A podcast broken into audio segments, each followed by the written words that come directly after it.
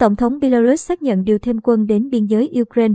Hãng thông tấn Belta đưa tin Tổng thống Belarus Alexander Lukashenko hôm mùng 1 tháng 3 cho biết ông đã điều thêm binh sĩ tới khu vực miền Nam, giáp biên giới với Ukraine. Tuy nhiên, ông Lukashenko khẳng định các lực lượng của Belarus sẽ không tham gia chiến dịch quân sự tại Ukraine. Vào ngày thứ Sáu, chiến dịch quân sự đặc biệt của Nga để ổn định tình hình Ukraine, Tổng thống Lukashenko phát biểu tại cuộc họp của Hội đồng An ninh rằng ông sẽ cử 5 nhóm tác chiến chiến thuật để bảo vệ miền Nam nước này. Hãng thông tấn AFP dẫn lời nhà lãnh đạo Belarus cho biết 5 nhóm tác chiến nêu trên sẽ gồm hàng trăm binh sĩ được trang bị xe bọc thép và pháo binh.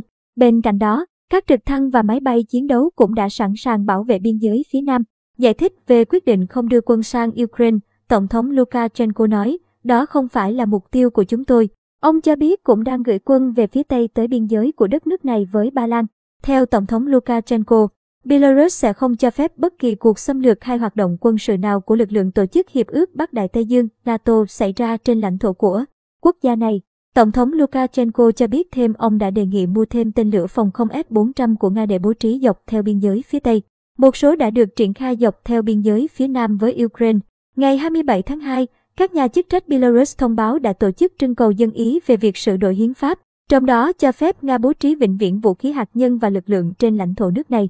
Theo Chủ tịch Ủy ban Bầu cử Trung ương Belarus Igor Kapenko, có 65,16% phiếu thuận và 10,07% phiếu chống trong cuộc trưng cầu ý dân.